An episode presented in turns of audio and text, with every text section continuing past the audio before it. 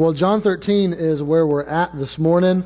We just uh, finished the first kind of half of John 13 last week, and we looked at Jesus washing the disciples' feet. We looked at him giving us this lesson of servitude, of humility, of love, of sacrifice. And now the tone of the text changes dramatically, and the focus begins to shift uh, to Judas the betrayer of Jesus. And this is an extremely poignant passage. It's an extremely tragic passage, yet it's extremely instructive. You know, nothing says Merry Christmas like a message on Judas, but nevertheless, here we are. And I think that there's so much to glean and to learn from this account. So I want us to read it together. Uh, I will remind you that we've already seen Judas in John's gospel several times. Uh, John pointed him out in John chapter number 6 after the feeding of the 5,000. John pointed him out in John chapter 11 after Lazarus is raised from the dead and Mary anoints Jesus' feet with spikenard and, and Judas says we should take this and get money for the poor to give it to them, those sorts of things. And, and we've already seen him in John 13. The, Judas has been all, all through this. The, the first half we covered last week, we saw in John 13 2 that supper being ended, the devil now having put into the heart of Judas, Simon's son, to betray him. So John already told us this. John told us in verse 11 of chapter 13, For Jesus knew who should betray him, therefore he said, Ye are not all clean. He knows about Judas. He, he knows that he's a, a, a dirty dog to some degree. And now we're going to pick this up and, and get the meat of the story of Judas. Verse number 18 of John 13. Jesus says, I speak not of you all, I know whom I have chosen but that the scripture may be fulfilled, he that eateth bread with me hath lifted up his heel against me. So Jesus has just come off of saying, if you do these things, happy are you if you do them. And he wants to be sure to point out, but hey, there's, there's going to be an exclusion to this. I know there's one here who's going to betray me. He says, lifted up his heel. Uh, that was kind of a, a, colloquialism of the day for saying that you were, you were uh, mad at someone, you were against someone, you were going to betray someone. It was a physical way of, sh- of showing that uh, you were really displeased with somebody. Verse 19 says, Now I tell you before it come, that when it is come to pass, that ye may believe that I am he. So he says, I'm telling you up front, it's going to happen. And when it does happen, uh, don't, be, don't be thrown off kilter by it. Just believe that I was he, and, I told you it would happen. Verse 20, Verily, verily, I say unto you, he that receiveth whomsoever I send receiveth me. He that receiveth me receiveth him that sent me. So Jesus paints this picture. He's done this all through his gospel that if you receive me, you see the Father. Now he's extending this and he's saying, I'm going to send you. He's getting to the end days. He knows he's going to send his disciples out. I'm going to send you. And when someone is receiving you, when you have the message of Jesus, they're receiving me. And when they're receiving me, they're receiving a relationship with God. So understand that you're an ambassador here, more or less, is what he's telling his disciples. Verse 22, or 21, excuse me.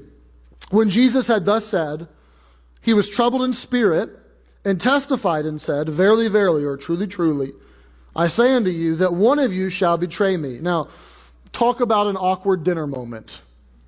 If you thought it was weird at Thanksgiving for, you know, that cousin who always brings up politics and everyone knows he shouldn't because it's just going to go, you know, completely awry, try this one on for size. We're having dinner. I'll serve you. I love you. And someone's going to betray me. Then the disciples looked one at another, doubting of whom he spake. Now there was leaning on Jesus' bosom one of his disciples whom Jesus loved. We know that this is John, the disciple who's writing this, Jesus' best friend. Simon Peter therefore beckoned unto him or motioned to him that he should ask who it should be of whom he spake. He then lying on Jesus' breast said unto him, Lord, who is it? So there's this moment where Jesus says, someone's going to betray me, and they're all, they're all befuddled. They're all what, who is this? What in the world? Look at you. What? What's he talking about? So Simon's kind of a ways off. John's right next to Jesus. So Simon's kind of like, John, that's, that's, mentioning to him, come ask him. So I don't know if John whispered it or if John said it real loud. I'm not sure, but ask Jesus, who is it? So Jesus says, verse 26, He it is to whom I shall give a sop when I have dipped. And when he had dipped the sop, he gave it to Judas Iscariot, the son of Simon. That's, that's always such a, a that phrase, the son of Simon, gets me every time. It, it tells you Judas had a dad. Judas was, he wasn't this wormwood sort of creature. He was a guy with a dad and a mom, a, a human. Verse 27. After the sop, Satan entered into him. Then said Jesus unto him, That thou doest, do quickly. We know biblically that there are physical beings called humans, uh, there are spiritual beings called angels. Sometimes angels are good, sometimes angels are bad. The good angels are generally just referred to as angels. The bad angels are generally referred to as devils. We've invented the word demons, which is, is fine, it's a fine word, uh, but you see that as devils uh, in the scripture, and then there is the most powerful uh, angelic being who is evil, and that is the devil and you see that the devil enters into him. And many times you see in scripture that the evil in our world stems from our own heart just because we're, we're, we're bent inward upon ourselves. But we also see that many times it stems from uh, satanic forces. And this, this is very clear. Verse 28. Now no man at the table knew for what intent he spake this unto him. That's an amazing verse I'll get back to later. For some of them thought because Judas had the bag, the money bag that is, that Jesus had said unto him, Buy those things that we have need of against the feast, or that he should give something to the poor. He then, having received the sop, went immediately out, and it was night. This morning, I want you to see from this text uh, really just a lot about sin. And I do understand uh, the culture that we live in. Every culture has pain points with the Bible. Uh, some cultures, if you live in an honor culture or a shame culture, uh, you don't have a problem with sin, calling, you know, sin sin, saying that there's wrong, saying there's a punishment for that. You don't struggle with that. If you're in an honor or shame culture, you struggle with grace and forgiveness. And that, that's a tough pill to swallow. In our culture, grace and forgiveness is, is very palatable. We like grace. We like forgiveness. We, we like those ideas and those concepts. We struggle with, with the concept of sin that there is sin, that sin would be punished, that, that there's a problem. But you see so much in this text that I think is so timely for us and, and has very little to do with Christmas, but is, is an important truth. So I first want you to see this morning from this text just the essence and the enormity of sin. There's this phrase in verse 21 that is so potent, and it says that Jesus after pronouncing that someone was going to betray him and thinking about this truth that one of his friends would betray him, it says that he was troubled in spirit. Now, that phrase means more than concerned, it means more than a little bit worried. It gives the idea of internally being torn to pieces. When Jesus began to talk about and to think about that, that his friend would betray him, he doesn't talk about it in a detached way. Well, the scripture said this would happen. It was bound to happen. I, I knew it all along, whatever. He doesn't talk about it in a fly off the handle way either. How could you? After all I've done for you, he doesn't do either. You find that Jesus is torn up. He's torn up inside when he looks at the reality that Judas is going to betray him. And it shows us the very essence, the very nature of sin. And the, that, the reality of that is that sin is deeply relational. That when you sin, we tend to think of it as breaking like a moral code. Somehow I violated the law. And that is true, but that does not get to the essence or the real enormity of what sin is. If you think of your sin as, you know, violating some sort of inanimate object or going against a set of ideals, then really you'll fall short. There's more to it than that. If you lie, lying is wrong. It's not okay. It's a sin. But when you sin, you break a, a, law, you break a rule, sure. But who gave the law? Who gave the rule? Who came up with that? There's, there's personhood behind where that, where that law came from. And if you think that you're just breaking a rule and that's it, you won't get the essence of sin. You won't get the enormity of it. The best definition of sin that I've ever come across is this. I'll give it to you. It's in your notes. Sin is rejecting or ignoring God in the world He created, not being or doing what He requires in His law. Now, there may be a better definition out there, but that's the best one I've come across. We tend to focus on sin as that last part, not being or doing what He requires in His law. I, I fell short. I didn't, uh, something I did or something I didn't do. I, di- I didn't live up to the rule book sort of thing. But that first part of it is just as important. You see it in Romans and all through the scriptures. That sin is rejecting or ignoring God and the world he created. That he has given himself. He has pronounced himself. We know about him and yet we ignore him and reject him. The best way I could illustrate it is this. Let's suppose that there was a young widow. She's 30 years old. She has a son who's three and her husband dies. Now she's a widow.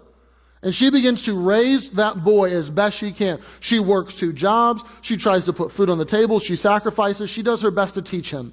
She does her best to teach him kindness, to teach him to be generous, to give to the poor. She teaches him to be honest. She saves enough money to send him to college, in a good college at that. And he gets through college. And after college, he lands a good job. He meets a young lady. They get married. They have a couple kids. And he begins to live the life that mom taught him. I'm going to be kind to people. I'm going to be courteous to people. I'm going to uh, give to the poor and try to be generous with people. I'm going to be honest and I'm, I'm not going to lie. I'm going to have all these scruples in order. But there's one problem. He never sees his mom. He never talks to his mom. She's still living. He never calls her. Doesn't send her Christmas cards. Doesn't take the grandkids over to see them. Doesn't, doesn't text her. Doesn't, has, has almost no communication with mom. And when he's re- confronted with the reality that he should pay more attention to his mother, his response is, well, I do enough. I do what she taught me. I keep the rules. I, I'm attentive to the poor. I, I, I have technical ethicalness in my life. And you would say, no, no, no, no, no. You're trampling a relationship. That's, you're, you're missing something extremely important. You can do this and do that and do this and do that, but really you're betraying her relationally.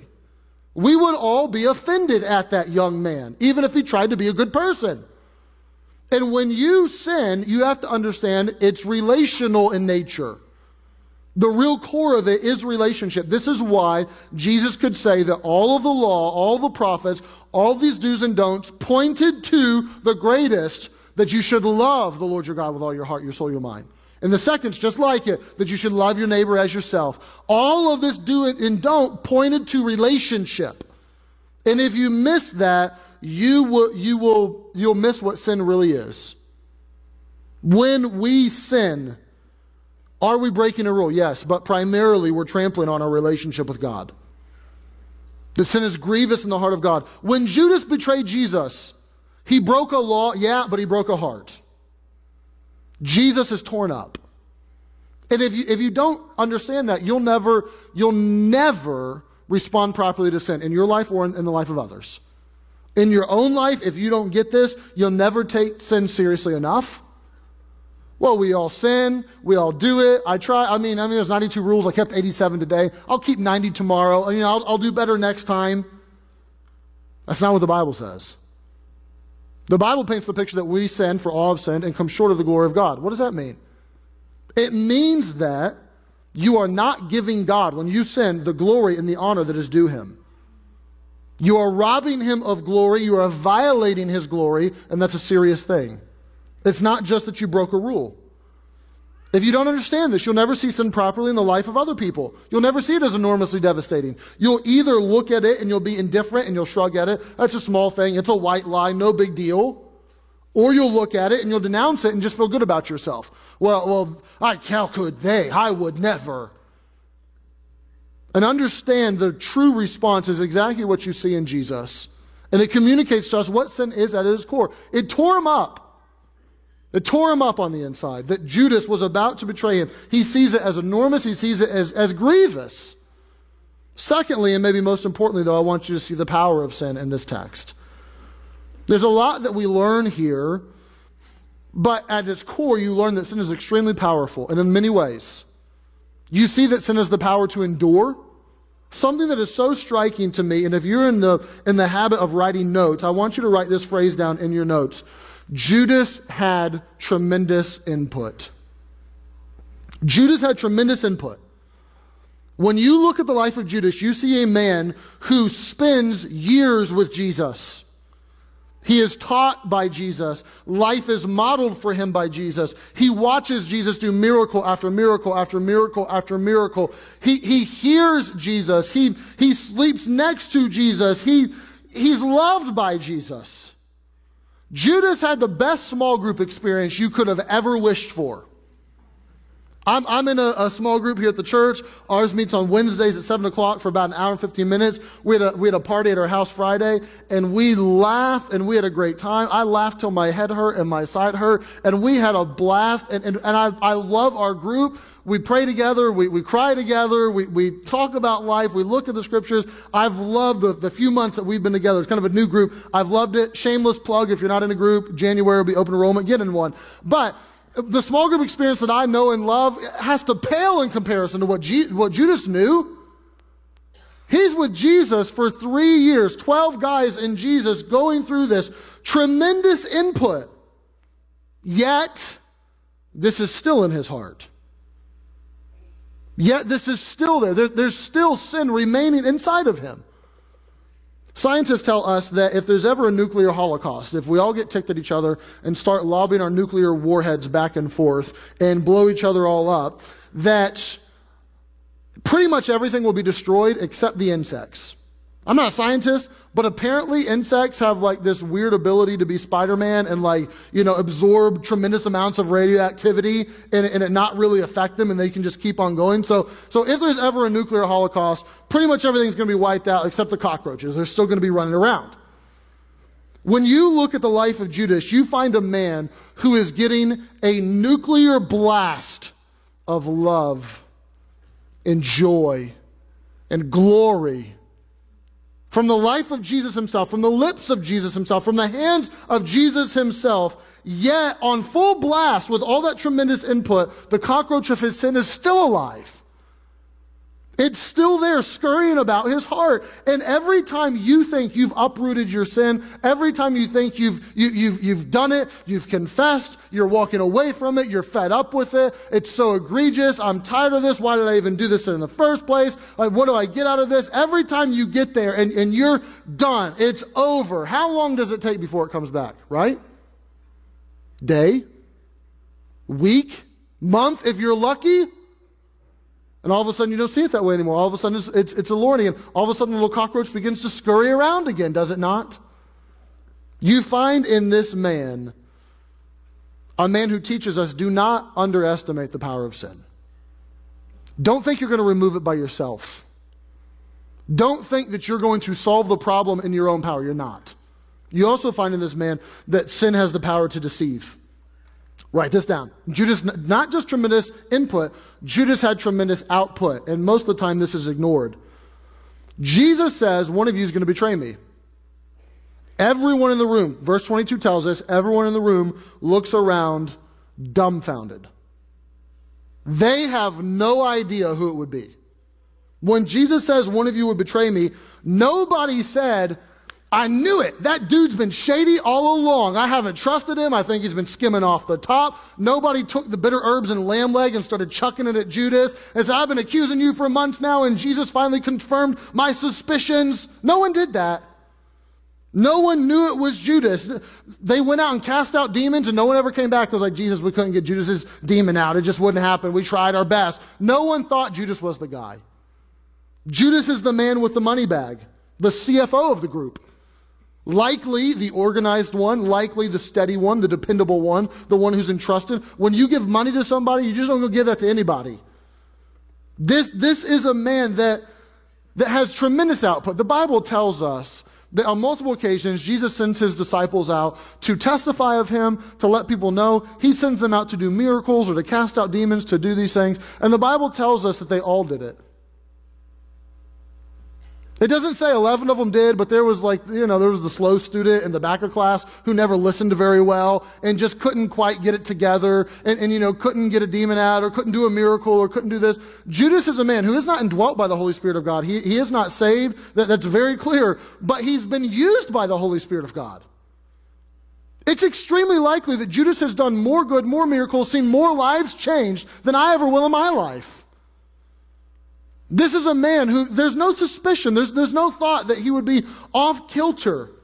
Even after Jesus indicates that it's Judas, it's the one I give the sop to. Here's the sop, Judas.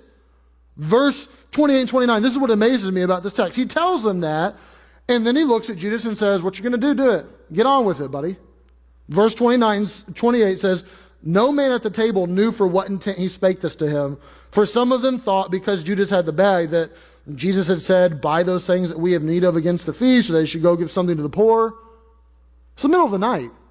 Verse 30 tells us it's the middle of the night. You're not going shopping in the first century in the middle of the night. You're not. You're not going out to give money to the poor in the middle of the night. People, are sleeping, it's Passover. Like, that's not going to happen. But that's the only thing they can come up with. Jesus, I mean, he marks them. And, and it's still like it, it's almost as if they didn't hear it. It's almost as if they, they couldn't bring themselves to believe it or betray. What do you mean betray? Maybe he's just going to do something small potatoes. Well, they just kind of ignore it and move on. And why is he leaving? he just said he was going to go betray him. And, and they, he leaves and they have no idea. They're dumbfounded. Nobody suspected Judas.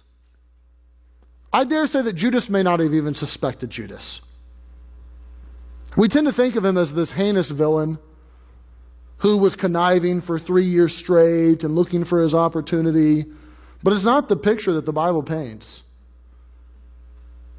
Here's a man who signed up, who was on Team Jesus, who wanted to learn, who, who was used by the Holy Spirit of God. And, and even after he betrays him, Matthew tells us that it dawns on him what he's done. And Judas is floored by the reality of what he has done, that he has betrayed innocent blood, and he is, he's, he's weighed down by it. And the money that he so wanted, he doesn't want anymore. He tries to give it back, and he becomes suicidal. How could I do this? What have I done? That's Judas. Here's this man who sin has, has crept into his life, yet no one around him sees it. Jesus does, to be sure, but his buddies don't. He probably doesn't even see it in his own heart. Verse 30 tells us that he goes out, it ends with in, into the night. It's not just a random phrase. I think it's meant to tell us, yeah, it was, it was night, there was physical darkness, but it's meant to tell us that Judas plunged himself into physical darkness, but he was also being plunged into spiritual darkness. That the, the reality of the landscape surrounding these men was the exact condition of Judas's heart that something was happening on the inside, yet those around him had no idea. The point being, if you're not careful and I'm not careful, sin can hide in plain sight in your life. Not just from those around you, but, but from yourself. Don't you find this to be the case? I know I find it to be the case. I know something I've done is wrong, but I am so fast to, to soft pedal it. I'm so fast to excuse it. I'm so fast to categorize it as just breaking a rule and, and, have no concept of the relational damage it does between me and the Lord. I'm so fast to try to, to try to come up with an excuse. I'm not a workaholic, I'm just productive. I'm not an alcoholic, I'm just the life of the party. I'm, I'm not mean and angry and abusive. I have high standards. I'm not a bad parent to my child. I, I just want more from them, I demand more from them. I'm not lustful. I'm not dirty. I, I have needs that need to be met. I have needs need to be met, and, they're not being met by, by anyone, so I, I have needs. I'm not stingy and greedy. I'm, I'm a wise steward. I'm trying to take what God has given to me and steward it wisely. I'm not a racist. Just, I mean, just to be honest, those people can't be trusted, and we need to be wise as a serpent. We do this junk all the time. I do this junk all the time to look at what is in our life and to deceive ourselves and to tell ourselves it's not real. When World War II broke out, the Americans and the British were both very, very slow to believe the reports that they were hearing. And they, they by and large, dismissed the idea that the Germans were actually committing such atrocities on the Jewish people and committing genocide. In the thought process, FDR even admitted this after the fact, that he, he struggled to accept the, the reality that the Germans could do this. And, and the thought process went like this How could a highly developed civilization who brought us Mozart and Bach commit genocide in this way? Yeah, maybe primitive people or something, but no way. They, they know enough, there's enough science that there's no way. Maybe someone else could do it, but not, not the civilized people, not us. They, they feel just like us. Yet we're capable of all kinds of atrocities. There, there are things that lie in our hearts that if you're not careful and, and, you, and you excuse away, and you, the moment you tell yourself you're not capable of doing something, you're one step closer to doing it. You see this in David, don't you? The man who loves God, writes poetry, serves God. I mean, he, he puts words on a page that move our heart today. That it's, and he's, he's such a guy that's in tune with God, but that same guy murders and betrays and commits adultery and, and, and is lustful and unrepentant and filled with anger. Same guy. But it's in him. And the point is, it's not just in them, and it's not just in him, and it's not just in Judas, it's in us. And we deceive ourselves all too quickly. Merry Christmas, by the way. I told you you'd love this sermon. Thirdly, sin has the power to grow. There's this progression in the text. It's so interesting. Verse 2 tells us that Satan put into the heart of Judas to do this. Then verse 27 tells us that Satan entered in. It paints this picture of in the beginning, sin was on the outside, sort of knocking at the door. And the next thing Judas knew, it was inside dominating him. Like a lion that was in the weeds lurking, sin was crouching in the corner, waiting to jump and master. And while it started as just a thought or an idea or, or a prodding or greed, wanting money, whatever it was, uh, pretty quickly that came inside and had completely washed over him. And you have to know that every time you think a lustful thought, a, a, greedy thought, a prideful thought, an angry thought, a violent thought, it gets easier to do that thing. And when you do that thing, it, be, it gets easier to do that thing again. And when you do that thing again, it becomes easier for that thing to completely master and dominate you and to grow. Second Corinthians tells us in no uncertain terms that many times there are ideas that come in to us from outside evil influences. And if we're not careful and you don't cut that off at the pass and you don't take those, those things in the mind and get them out and cast down the imagination and get rid of it, that beware, it, it will come in and dominate you. It paints the picture of sin being an inside job. Something inside of us growing. Haven't you seen this in someone? Perhaps it was someone that you were there when they took their first drink, or maybe you gave them their first drink to take. And now, fast forward the tape, they're, they're absolutely dominated by that, and they're an alcoholic, and you've watched the progression of, of that grow and begin to master their lives. Perhaps you've seen someone who's bitter and angry. I've seen this so many times. Someone who's bitter and angry, something comes into their life, and at the onset, they can recognize it. They'll say things that are out of anger, that are out of bitterness, and they can almost step outside of themselves. And they'll even mention, I know I shouldn't say that. I know I shouldn't think that. It's just, I'm so hurt, or I'm, I'm so messed up, or I'm so angry at this. They, they can see the problem in themselves, but give it a few months and let that fester and let that grow and let that not be attended to or dealt with by the Holy Spirit of God. Then all of a sudden, they can't even see it in themselves anymore it grows larger and more domineering, and would, you would think that it would be more pronounced in their own heart and mind. And the people on the outside can see it, but they can't even see it in themselves. It, it's just, it's part and parcel of who they are. But now, now they don't just gossip, they are the gossip. Now they're not bitter, they, they are bitter, period. That happens so quickly in your heart and my heart if you're not careful. All of a sudden you're consumed by something that you never thought you would be because it grew and it grew and it grew and finally locked in.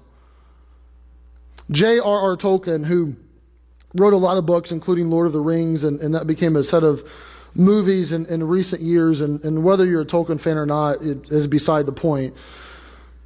Lord of the Rings was that in The Hobbit, that, that volume is like 1,500 pages. It's massive. And someone was curious one time. They asked Tolkien, they said, Do you ever reread it? like, you wrote all that, but that would take a long time to reread. You ever reread your stuff? Which is a curious question. And Tolkien said, Yeah, I do. And, and they said, What, like, what stands out at you when you read it? And Tolkien said, There's one part in particular that stands out to me that every time I read it, I'm still gripped and I still cry every time. And if you know, if you know that, that story, you'll get it. If you don't know the story, you'll get it as well. But the part that he mentioned was uh, there's this, this hobbit who's malformed named Smeagol, internally and externally. He's, he's just extremely uh, twisted and messed up. But he gets befriended by two other hobbits who are kind of good guys, Frodo and Sam, and they're on this journey, and, and they take him along. And, and Sam's always doubtful of, of, the, of the messed up little hobbit, but Frodo loves him. And he befriends them and he, and he, and he shoots love into his heart. And you can begin to see uh, in the book and movie the, the kind of the shell of Smeagol begin to crack. And you can see him start to open up a bit. And, and it seems as though like he's being transformed to some degree. But there's the seed inside of him that he's always plotting and he's always lurking. He's always looking for the opportunity to betray and to take the ring from Frodo and to, and to even be violent. And there comes this moment where Frodo's sleeping and Smeagol's going to act on his impulses and he, and he's, and he's, he's almost freeze framed. He's almost weighing out, should I do this or not? And it's as if it's going through his head. I have these impulses to do this, and, and this is wrong, but at the same time, I, I, I want to be a good friend, and, and I want to respond to the love. It's almost as if he's weighing it out, and Sam comes up and, and accuses him, and in that moment, it locks in. And he makes the decision, and he becomes violent and angry and hostile, and, and, be, and begins to bite it and go crazy, and it locks in in that moment. And you, and you see what is portrayed in, in that fiction, in that story, the reality almost of what happened with Judas, that this is planted in his heart, and it is there, but it is not until after he's eaten, not until after he served, not until after he had the sop, that finally it locks in and is done. That this grew. This was not the three year plan. This was something that took over him. And I will say this if, if you if you have sin in your life, small or large, I shouldn't even say that, they're all large. There's sin in your life. And you've been thinking about making a change. You've been thinking about repenting. It dances to the front of your mind and it goes to the back of your mind. You've been thinking about laying it down. You've been thinking about, about trying to kick that habit. Do it. For your own life's sake, if you value your life, don't put it off. Because what makes you think that you will have the ability or, or even the desire to kick that later? If you think that how you feel about your sin right now is how you will feel about it 12 months from now, so I can just keep putting it off, you're crazy. It will grow and that will change, and you may not even have the smallest inclination or impulse to kick it later on. So I encourage you look at your life. Do you see self pity? Do you see resentment? Do you see anger? Do you see pride? Do you see sexual fantasies? Do you see envy and jealousy and unforgiveness and self centeredness? And are you tolerating that? And if you are tolerating that, why? Probably because you don't think it'll grow into much. Don't fool yourself. Thirdly, and this is the good news, we see the medicine for sin. So there is this, this relational component that sin troubles and, and should tear us up. There is this, this power in sin that we can't ignore that Judas teaches us. But what is the medicine? How do we treat this? Is it willpower? Is it as simple as just kicking the habit? How do we deal with these hidden things in our heart? How do we find them and discover them? What is it that Jesus offers Judas? And the answer for us is contained in verses 26 and 27. And I want to elaborate on this and help you understand the cultural nuances because we're so far removed from this, we don't even understand what this is saying really. Verse 26 Jesus has, has said, You're going to betray me. Uh, uh, Peter says, John, ask him who, who is it? And so Jesus says, Here's how you're going to know. Verse 26 He it is to whom I shall give a sop when I have dipped. And when he had dipped the sop, he gave it to Judas Iscariot, the son of Simon. And after the sop, Satan entered into him. Dipping the sop is like, what is that? Okay? So in, in any meal, but especially a Passover meal, there were the, kind of the, the real delicacies of the meal. Maybe it was this especially juicy portion of meat uh, in many cases, probably in this instance, it was more of the bread. So the best way to illustrate this is, is through my Panera habit. Uh, I go to Panera a couple times a week. I'll eat and I'll work, and I like Panera. And one of my favorite things to get there, especially this time of year, is tomato soup. It's one of the simplest things they have. Uh, but I'll get tomato soup and I'll get a French baguette with it. I wouldn't even know the word baguette existed if not for Panera. I would just call it a roll or a lo- have you know a third of a loaf or something. Uh, but you get the baguette, okay? My habit and perhaps this is your habit too if you eat a bread bowl or, or you do this or you dip your grilled cheese in soup or something. Uh, my habit is to break open the, the baguette very gently on the external layer, and then I want to kind of run around the external layer, and I want to separate the inner bread that's all soft and all warm from the hard shell. and then I'll rip up that shell and I'll dip it, and I will save that inner, all soft, all warm part. How many of you know what I'm talking about, okay? It's like the cream in the Oreo or something. It's, it's the good part, right? That's the sop. It's, it's, I like all the bread. It all tastes good, but that's, that's the real kind of special part. Those two bites are, are what I really savor. And that existed. Like that was a thing. There was, there was the portion of the bread that was especially good, or the portion of the lamb that was especially good. And they would have kind of a, few, a fruit puree that would basically be raisins, dates, and wine kind of mixed together. And you would dip that, that sop, that, that good part, that delicacy into that. And then whoever got that was the guest of honor. The host did this. So Jesus is hosting. And whoever got that would be a guest of honor that it communicated, I love you it communicated you're special. It communicated honor. It communicated something highly significant to everyone else in the room. And Jesus says, I'm going to give Judas this. While he knows he's going to betray him. And what you have in this moment is, is this really cool mixing of ideas. You have Jesus who sees Judas to the bottom. He knows all about him. Still, at the same time, he loves him to the end. Jesus in this moment is saying, Judas, I see you, but I still love you, man. I, I still have affection for you. I, it, it's not too late. Come back. And we're told after that, it locked in.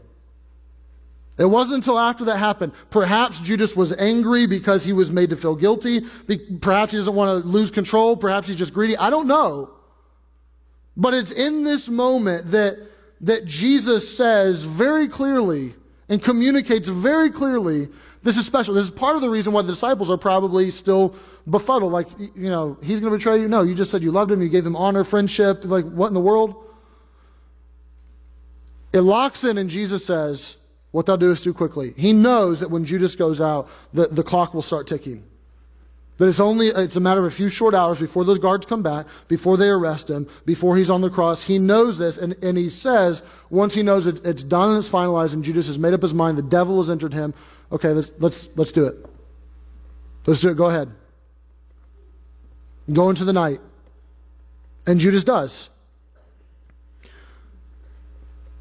The darkness that Judas deserves and that sin deserves in a few short hours will fall on Jesus. The darkness of sin, Jesus knows when Jesus goes out, will fall on him. And what, what is happening in this story is Jesus essentially offering Judas the medicine of a loving relationship with him. And Judas rejects it. Judas says, No, thank you. I will not swallow that pill. I will not take that medicine.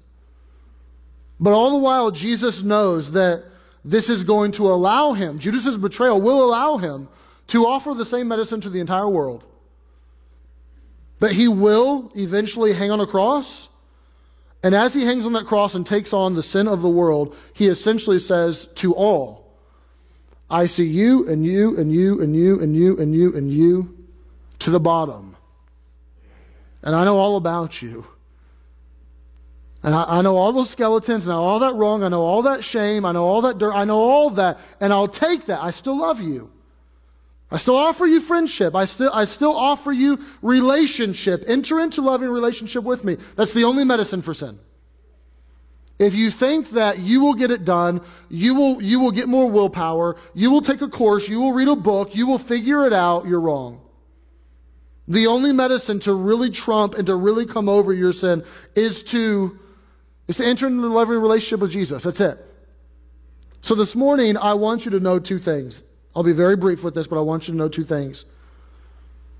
Don't think, number one, don't think that you can overcome your sin on your own. It's, it's not a matter of intellect, it's not a matter of trying harder. If, if you think you're going to do it on your own, forget it. Forget it. It is too deeply rooted, it is too concealed. Nothing less than a regeneration of your heart can get the job done. Nothing less than what the scriptures call a new birth, nothing less than the relationship with God being restored via the cross of Jesus Christ. Nothing less than that. That's the only medicine that will actually get the job done. So don't think you can do it on your own and know that you have to rely on, on the power of God and on the grace of the Lord Jesus Christ. You have to. Secondly, if you're toying with the idea of repenting, don't play with it, do it. If you've been thinking about making a change and you know you need to, do it now. Do, not buy into the lie that you will have forever and that you'll feel this way forever and that you can just do it next month and that this won't grow and that this will remain static in your life. You're wrong. Respond now. Do it now. Lay it down now and let His love and, and let His light melt away that cold and that darkness in your heart and, and let Him, let Him actually in to do the work that only He can do. Pray with me. Father, we thank you this morning for Lord, I'll be honest, a text that I was not super looking forward to preaching at Christmas, but nevertheless, a text that I think instructs us and helps us in profound ways. Father, this morning I pray that we would understand that when we when we do wrong, we don't just break a rule, but we break hearts Help us to understand the enormity of what wrong choices can bring. Lord, help us to understand the power of what sin is in our lives. Help us to, to understand how, how conniving and deceitful and tricky sin can be. Lord, please help us not to es- underestimate this. Please help us not to think that we can do this in our own strength and in our own power. Please help us not to think that, that this habit will just remain just like this. It'll never grow. It'll never get out of control. I could never do that. I would never do that. Lord, rid us of those thoughts. Rid us of that pride. And help us to see that we're no better than Judas. Lord, I pray that we would understand very clearly that the only medicine for this is not trying harder but is understanding that you and your love and your grace and your friendship and your mercy tell each and every one of us that you know us and you see us. You know every sin we've done, you know every wrong, and you don't run away, but you die. And you extend grace. And you hold out your hand Jesus, thank you for seeing me to the bottom and loving me to the end. I thank you for the day that I understood the enormity of my sin and confessed and repented, and you saved me. I thank you for that joy and that peace, and I thank you for the power of the Holy Spirit to live in victory. Something that I fall short of, I confess, Lord, but something I know is there. Lord, would you help us as husbands and fathers and mothers and wives and children and teenagers and church members and bosses and employees and coworkers and neighbors to to live lives that are in your power and in your spirit May we forever forsake our own self righteousness and our own self effort and our own muscle and rely on your energy and your power. Thank you for your cross and your love and for teaching us so much. This morning, with our heads bowed and our eyes closed, I do want to ask you a couple questions just by way of response. I want you to, I just want to talk to you before my final prayer. If you're, if you're saved, if you're in the room and you know I have been regenerated by the Holy Spirit of God. I know I've been born again. I, I know that Jesus is my Savior. I know, and I remember what that was like to, to finally, it all came crashing down what my sin was and that I needed to, to confess it and to turn to Jesus for His forgiveness, and I've done that. If you're in the room and you've, and you've done that, but you're still toying with these pet sins, understand that they're toying with you and understand that you need to literally right now in this moment talk to God and confess it and ask for his help and his power. As best you know how, you need to walk away from it. It is not an understatement to say that that your life and at least the joy of your life depends on that. If you don't know Jesus as your Savior, I want to talk to you. You would say, i am I'm not entirely sure. I've, I've never put my faith in Him. I, I don't know that my sins are forgiven. Regeneration, I, I'm not entirely sure what you're talking about. It's very simple. Jesus loves you in spite of your sin, and He died for your sin. He was buried and He rose again as proof of authenticity that this was real. And if you will call out to Him and will put your faith and trust in Him, He'll save you. He will come into your life, He will change your life and give you the power and the strength to do what you cannot do on your own. If you'd like to call out to Him, I'd encourage you right where you sit, just genuinely and sincerely from your heart, right where you sit right now, just, just pray to Him and say something like this. They're not magic words, but if you'll mean it with your heart and, and say something like this, He'll save you. If you'll just say, Jesus, I believe that you died for me, save me. I confess that I'm a mess and that I can't change these patterns of disobedience in my life. And Jesus, I need you. I believe you're the Son of God. I believe you died for me. I believe you rose again. And Jesus, I'm putting my faith in you. I want to live for you from this day forward. That, that's not a magic script. Those aren't magic words. But if you'll genuinely, sincerely pray something like that, He'll save you right where you sit. Father, we are so grateful for how good you are, for what you teach us in the scriptures. Lord, I'm so grateful to just be able to every week get together with people who, who want to hear from you, who want to hear from your word, who want to hear from your spirit. And Lord, today I pray that I pray that we'd have real joy in Christmas and real peace in Christmas and real merriment in Christmas, not because of hot chocolate and, and music, but because of what you're producing on the inside. Lord, may we not try to short circuit that. Change us, help us, convict us, move us. We need you, and we tell you that with all that we have. In Jesus' name, amen. Would you sing this song with Matt? Here we go.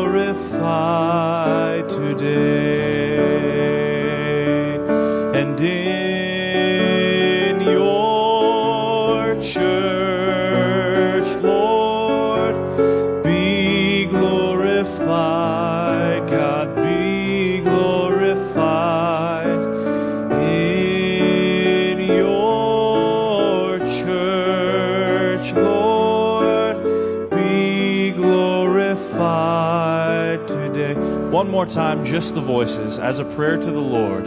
In my life, Lord, be glorified,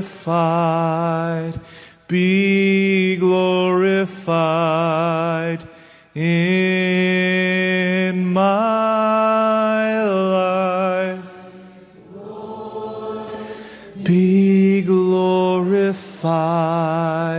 today. Thank you, church, for being here this morning. I want you to know that I love you and appreciate you. Today's a different day. It's a different setup as far as the musical this evening. The windows are blacked out in the back, and you got a Judas Christmas sermon. So, uh, but but I, I pray that it was exactly what the doctor ordered for your heart. Um, looking forward to tonight at 6 for the musical, of course, and looking forward to uh, next Sunday. We'll actually look at kind of this back portion of John 13 where you look at the glory of the cross and the true mark of a disciple that you love one another, uh, which are just awesome, potent theme from John 13. So uh, we'll look at that next week. But uh, we're going to switch gears a little bit. Jesus sat at dinner and he served his people, his disciples, and he loved them, and then he just like switched gears hard and went, when did you going to betray me? So we're just going to switch gears real hard right now. We're going to watch an announcement video and I'll make you aware of a few things that are coming up. Uh, here in the near future that you need to be aware of. And after this is done, you'll be dismissed. We'll see you in the lobby and shake hands and, uh, and say Merry Christmas to each other there.